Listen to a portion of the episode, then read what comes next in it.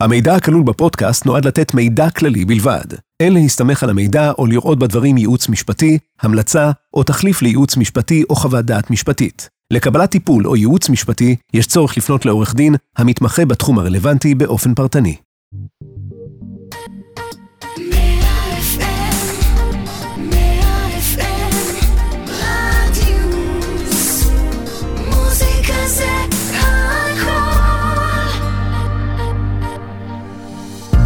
בייטל המאירי, פודקאסט על דיני משפחה, נכסים והרוקנרול שביניהם.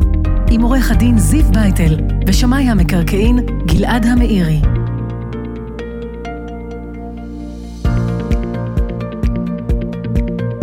שלום לכם, אנחנו שמחים שהצטרפתם אלינו לעונה השנייה של אה, בייטל המאירי. אני עורך דין זיו בייטל, מומחה לדיני ירושה ומשפחה. ואני גלעד המאירי, כלכלן, משפטן ושמאי מקרקעין.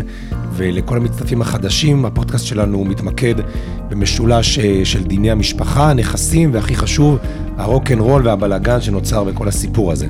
אז בעונה הזאת אה, אנחנו נביא מקרים אמיתיים, חלקם של אנשים מפורסמים, כמו שיהיה בפרק שלנו היום, אה, דברים שהעלו סוגיות משפטיות מורכבות, מעניינות מאוד בין בני משפחה או זוגות. שבתוך כל הרוקנרול הזה עומדים להם נכסים או רכוש שצריך להבין מה עושים איתם בעצם בשורה התחתונה. אנחנו כמובן ננתח את זה, נביא איך הסכסוכים האלה בסופו של דבר נפתרו, ו- ולמה אם בכלל היה אפשר לפתור את זה מבעוד מועד. נכון, ולפני שאנחנו נצא לדרך, נזכיר לכם שאתם יכולים להזין לנו במגוון פלטפורמות, באפליקציה, באתר, בספוטיפיי, באפל פודקאסט ובגוגל פודקאסט של רדיוס 100 FM. אה, ובעונה הזאת אנחנו גם אה, מצלמים את ההקלטות. אז אתם גם מוזמנים לראות אותנו בווידאו, כנסו ליוטיוב, כנסו לפייסבוק, חפשו אותנו. התלבשנו, התחתכנו. להתנהג יפה ולא לעשות פרצופים. בדיוק, להפך, עכשיו אפשר לעשות פרצופים. אפשר קצת. אה, אז אנחנו היום רוצים לדבר על נושא ירושה של אדם מאוד מפורסם ומאוד עשיר, שכבר הלך לעולמו לפני מספר שנים, ששמו סמי שמעון. לצעירים שבינינו שאולי לא זוכרים אותו, אה, מכירים אולי יותר מהשם, יש המכללה האקדמית להנדסה על שם סמי שמעון, זה זה, הסמי שמעון הזה. סמי שמעון, אה, סמי שמעון היה אה, יהודי מאוד עשיר, גר בהרבה שנים באנגליה, והיה נדבן מאוד ידוע, ובין היתר הוא מוכר, וכאן אנחנו נדבר על זה, כהבעלים של חברת יכין חכ"ל. נכון. גם כאן אני מזכיר ליותר צעירים, חברת יכין חכ"ל היא חברה שהייתה שייכת למדינה, קנה אותה סמי שמעון, היא החזיקה אה, אה, מאות, אולי אלפי דונמים של פרדסים ברחבי המדינה. היא חברה שבזמנו הייתה חברה חקלאית, הוא כבר רכש אותה על עניין נדל"ני יותר, על רקע נדל"ני, כדי שהקרקעות שלה ישנו את הייעוד והוא ירוויח הרבה כסף. אה, ובזה אנחנו נעסוק, אבל זיו, בוא תספר לנו בעצם את סיפור הירושה, מאבק הירושה המאוד מעניין שקרה עם סמי שמעון, ומשם אנחנו נמשיך. גלעד, אתה זוכר שפעם הייתה סדרת טלוויזיה דאלאס, או המתקדמת יותר שושלת? היום יש את, אה, את אה, המיליארדרים. המיליארדר, כן. כן. אז, אז, אז, אז קצת כזה, כי, כי בסיפור הזה שתכף נספר, יש מורכבויות מטורפות בין בני משפחה לבין מנהלי העסק, משהו סיפורי אלף לילה ולילה, חוצה גבולות, ובגדול הסכסוך במהותו הוא בין בעצם אשתו של סמי שמון, אנג'לינה ג'וי, ו...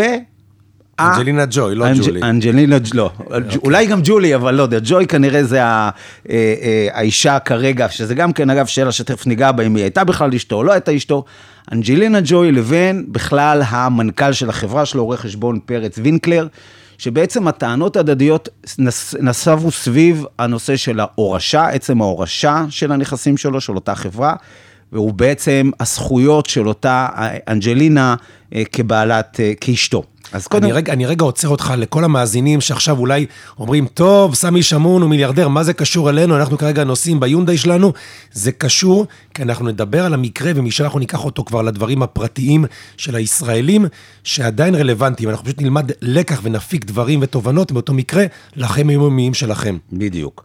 ופה אנחנו נכנסים, הסיבוך של המקרה הוא לא סתם על עוד כסף, או על עוד אה, זכויות, או דירות, נדל"ן, אלא על בעצם זכויות זאת החלטה בחברה, אותה חברה של אחין חכ"ל, כאשר סמי שמעון העביר לאותה אנג'לה 50% מהמניות בעודו בחיים, ונתן הבטחה לאותו רואה חשבון פרץ, וינקלר, שבעצם הוא זכאי לקבל גם הוא עוד 12.5 אחוז מתוך אותן זכויות. בעצם המחלוקת הייתה, המחלוקת העיקרית, היא פעם אחת, האם הזכויות האלה, שהן אגב לא נרשמו בשום מקום, זאת אומרת, ההעברה של אותה לאותה אנג'לינה נרשמה.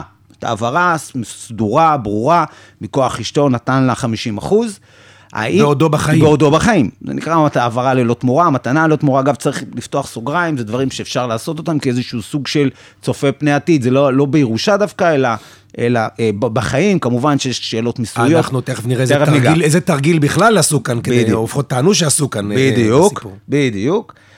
אבל מה באמת טיבה של אותה הבטחה לאותו מנכ"ל, נאמן, רואה חשבון, שהיה שותף שלו, שאגב עשה המון לחברה, המון, המון אה, סייע בהצלחתה? האם אותה הבטחה הזאת היא בעצם אפשר, אפשר לנגוס בה, זה משהו שאפשר אה, להכיל אותה? זאת הייתה טענה מספר אחת. זאת אומרת, עוד פעם, שאותו מנהל חברה אמר, סמי שמעון הבטיח לי, בעודו בחיים, שלאחר מותו אני אקבל 12.5% מהמניות. בדיוק. ו...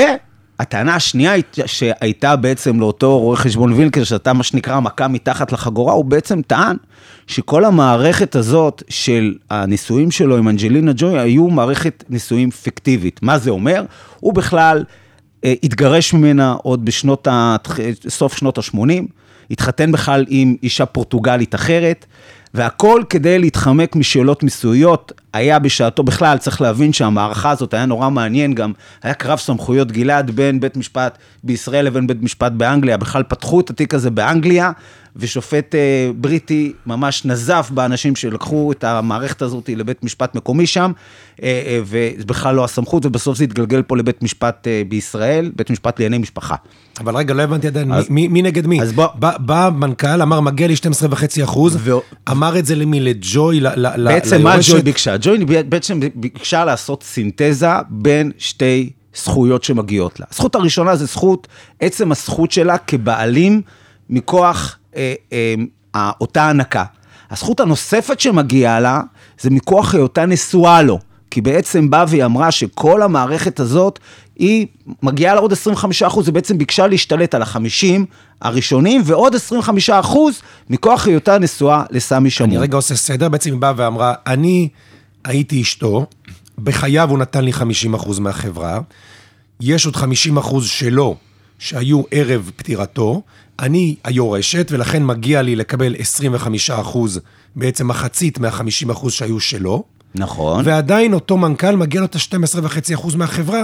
זאת ש... זה עוד דבר. זאת, זה עוד דבר ש... שצריך אחר כך להתברר באמת מה בסופו של דבר היה עם אותה, עם אותה הבטחה.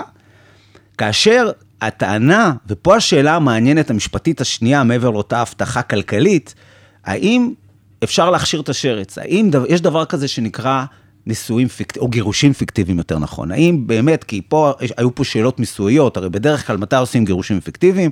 אנחנו נתקלים בזה הרבה מאוד, שאנשים מנסים להתחמק מחובות.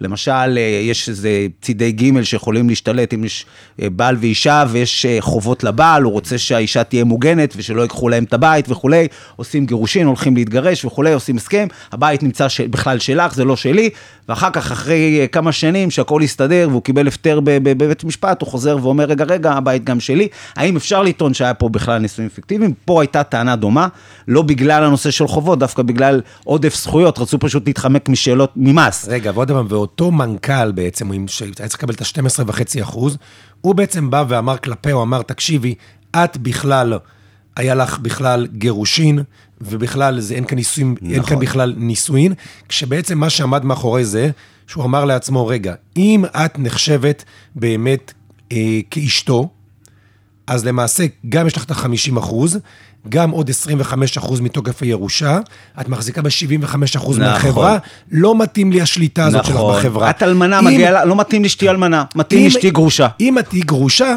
עדיין ה-50 אחוז שנתנו לך, נתנו לך, אבל עם 50 אחוז בחברה את לא בעלת שליטה. בדיוק. ואני, שיש לי 25 אחוז וגם אני לא בעל שליטה, אבל אני שולט בה כי אני מנהל אותה, ככה מתאים לי שזה מדויק. יהיה. מדויק. והנה אנחנו פה מתגלגלים לסיפורי אלף לילה ולילה של זכויות שהם פונקציונליים גם לנושא של אותה, אותם גירושין כן לא, אישה פורטוגלית כן לא, שהוא התחתן איתה ברבות השנים, זאת אומרת, ממש מיד אחר כך, ובאמת אותה, אותה שאלה של אבטחה.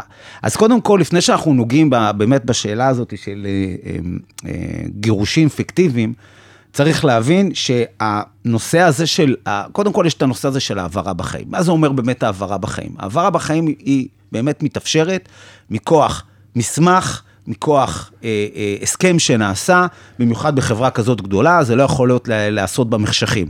אבל זה החלק הקל, היא קיבלה העברה, העברה נרשמה, אף אחד לא יכול לאתגר את אותה העברה.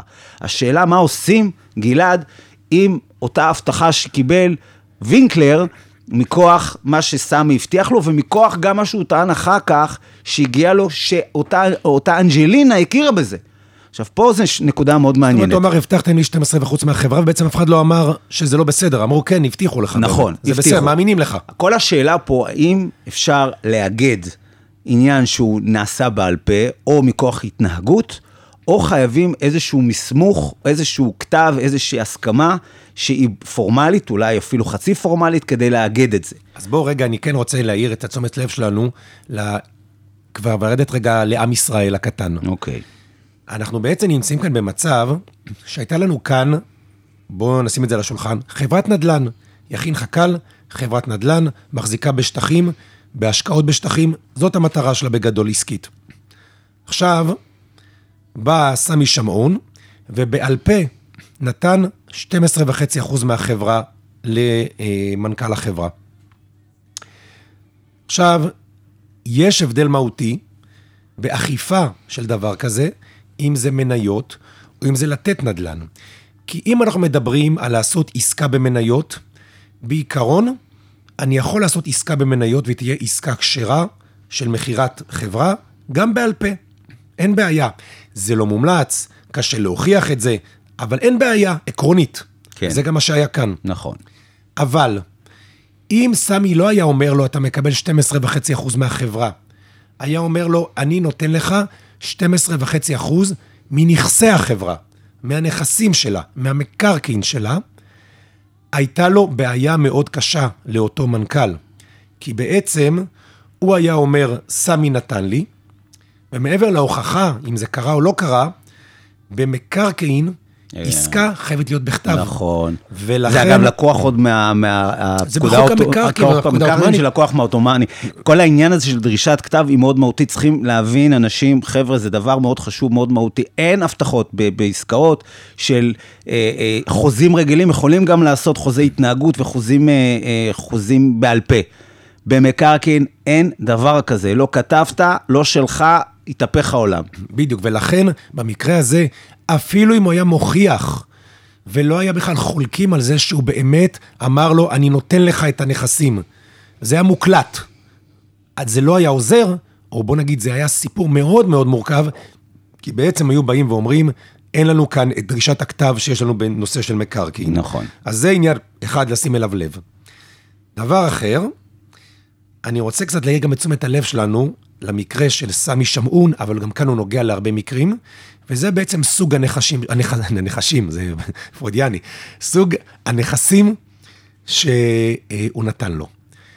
יכין חכ"ל מחזיקה, החזיקה בשטחים עצומים חקלאיים, אבל היא לא הייתה הבעלים שלהם, היא הייתה החוכרת שלהם. וכאן חשוב שאנשים יבינו את המשמעות של מה זה להיות חוכר. כשאני, יש לי נכס בחכירה מרשות מקרקעי ישראל, אני לא סתם לא הבעלים שלו, אני לא סתם מקבל אותו לתקופה קצובה. חוזה החכירה אומר מה מותר ומה אסור לעשות בנכס, גם אם חוקים אחרים נותנים לי יותר.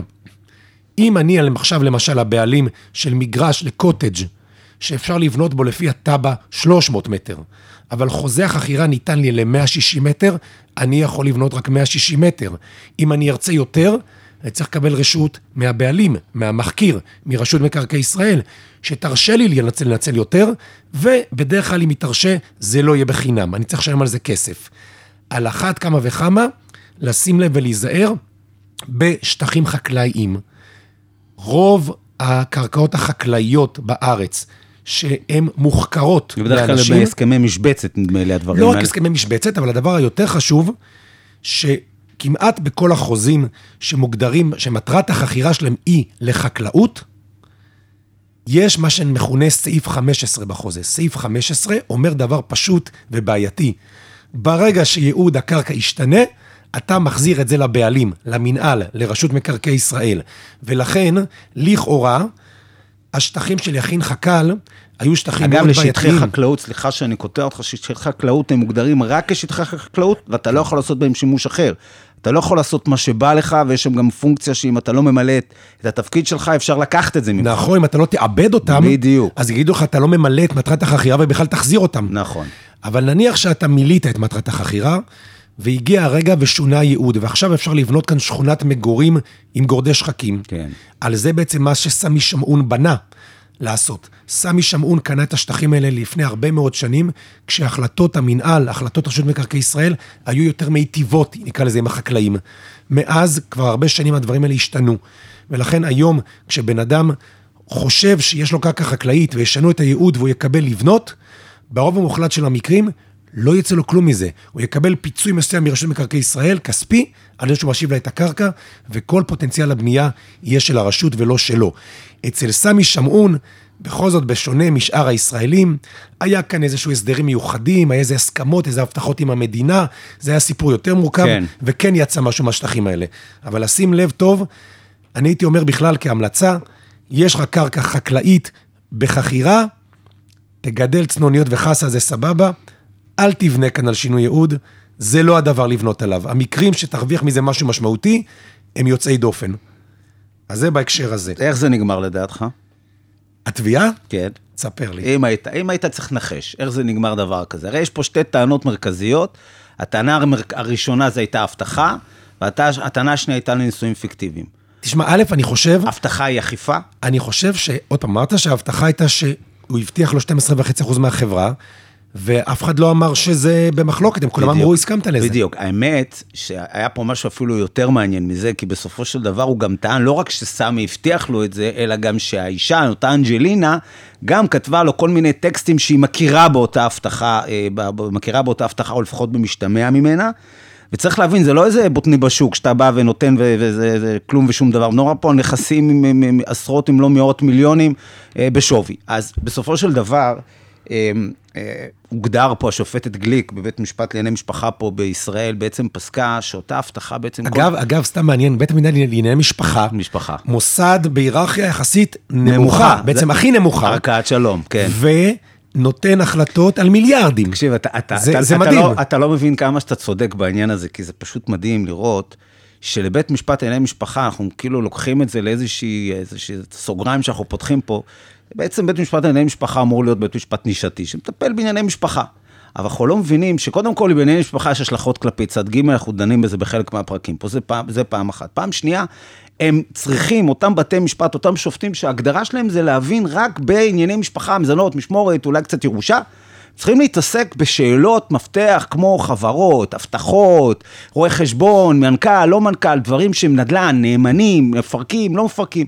יש פה דברים רוחביים שצריכים להיכנס, ואנחנו רואים, אגב, היום... ורגע, ואם אני, ואם אני באמת אחד מהצדדים ולא מתאים לי המוסד הזה, אני אומר, עזבו, הם לא מבינים מספיק טוב, אה, אני רוצה שבית משפט מחוזי ידון בזה, יש כאן נדל"ן רציני, זה דבר שאם לא היינו משפחה מזמן היה מגיע למחוזי, ופתאום אתם נותנים לי עכשיו איזה בית דין עם משפחה בנתניה. אתה צודק מאה אחוז, אבל לצערנו הרב, יש הגדרה מאוד ברורה בחוק, שבה מגדירה את הצדדים כפונקציונרים, או חוקים מסוימים שיכולים לדון רק בבית משפט לענייני משפחה, ואתה לא יכול לעולם לקחת את זה. פעם, אגב, לפני שנכנסתי לבית משפט לענייני משפחה, אתה יודע מי דן בזה קודם? לפני שבכלל ייסדו את המוסד הנכבד הזה? השלום? בית משפט מחוזי.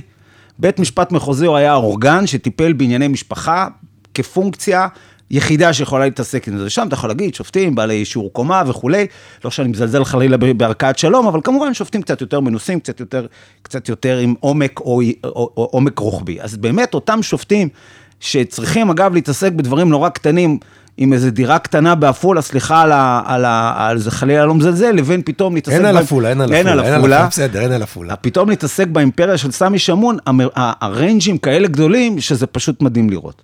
אז כן, אז בית משפט נדע משפחה יש לו סמכות, וצריכים היום, היום יש רוויזיה אגב להכיר יותר ויותר נושאים שבכלל לא לקוחים מהעולם, פתאום אנחנו רואים תביעות נזיקין, תביעות לשון הרע, שבכלל לקוחות מבית משפט שלום, כל מיני דברים שהם כרגע לא פונקציונליים. אנחנו אבל... דיברנו באחד הפרקים על ג'ף בזוס. אם נכון. ג'ף בזוס היה ישראלי, הוא היה הולך לבית המשפט לענייני משפחה ברמת גן, ודן במניות נכון. של... של אה, כן, רמת גן העבירו אותם לתל אביב, אבל כן, בדיוק, אז שופטי, אה, שופטי שלום. כן, אז באמת, העניין הוא באמת בעיה בפ- בפני עצמה, אבל אם אנחנו חוזרים רגע לעניין הזה, בסופו של דבר, אה, אה, אותה שופטת גליק, שופטת בדימוס היום, היא קיבלה את ההחלטה לטעמי הנכונה, שבעצם אמרה, חבר'ה, אנחנו בעסקאות מהסוג הזה, זה לא עסקאות לך, זה לא עסקאות של בוא מתחת לזה, אני נתתי הבטחה, הבטחה בעל פה, אולי גובתה באיזה חצי אס.אם.אס. זה לא עובד ככה, לא נותנים אימפריות.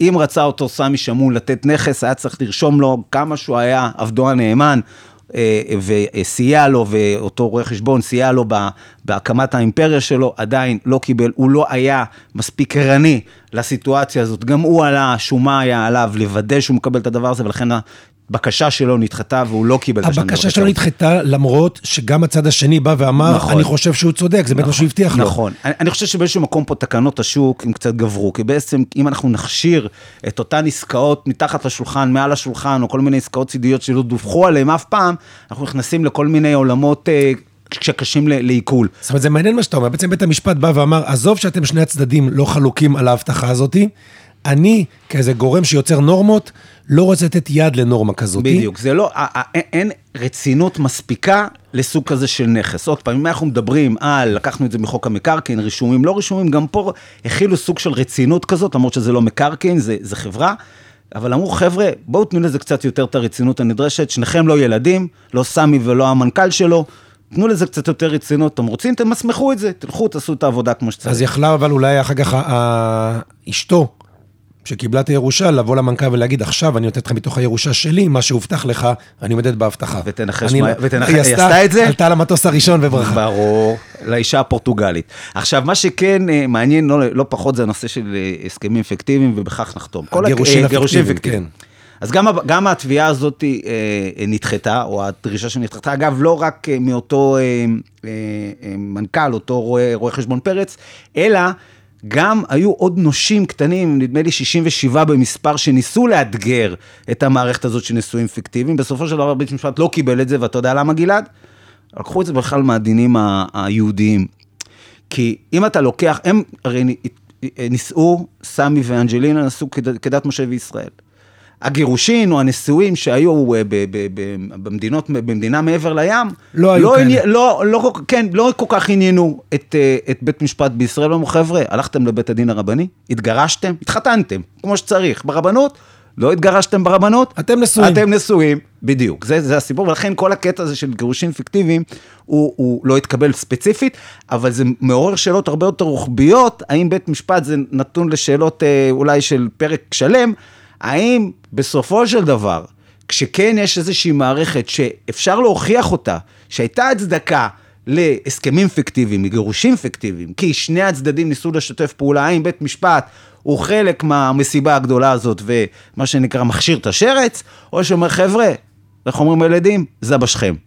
אז אה, כמו כל דבר יש אה, לכאן או לכאן, אבל זה, זה נושאים קצת יותר אה, מורכבים. ואם אני אסכם המסקנה בסוף מכל הסיפור הזה, דבר נורא טריוויאלי, ואנחנו רואים שאפילו טייקון כמו סמי שמעון נפל בו, או שאולי לא, בכלל לא היה קיים, כתב, כתב, הכל לעלות על הכתב, שהכל יהיה ממוסמך, שהכל יהיה רשום, שהכל יהיה כתוב, צוואה כמו שצריך, העברה כמו שצריך, הקניית בעלות, הקניית מניות, הכל בכתב. אתה יודע, זה תמיד מצחיק לראות שאנשים מנהלים אימפריות שלמות, אבל דווקא כשמגיעים לחוזה הכי חשוב של החיים שלהם, זה הירושה, על מפית. זה על מפית, או איזה הבטחה, או איזה משהו. כן, אבל זה, איך אומרים, זה חלק מהעניין. מרבה נכסים אמרנו, מרבה דאגה, וזה אה, עוד פרק אה, מעניין מאוד שעשינו היום, ואנחנו רוצים להודות לכם שהייתם איתנו, ואנחנו רוצים uh, להזמין אתכם להאזין לכל הפרקים שהיו עד עכשיו, כולל בעונה הראשונה של בייטל המאירי, הכל מחכה לכם במגוון הפלטפורמות של רדיוס 100 FM, באפליקציה, באתר, בספוטיפיי, באפל פודקאסט, בגוגל פודקאסט, אנחנו מעדכנים בפייסבוק, באינסטגרם של רדיוס 100 FM, כשעולה פרק חדש,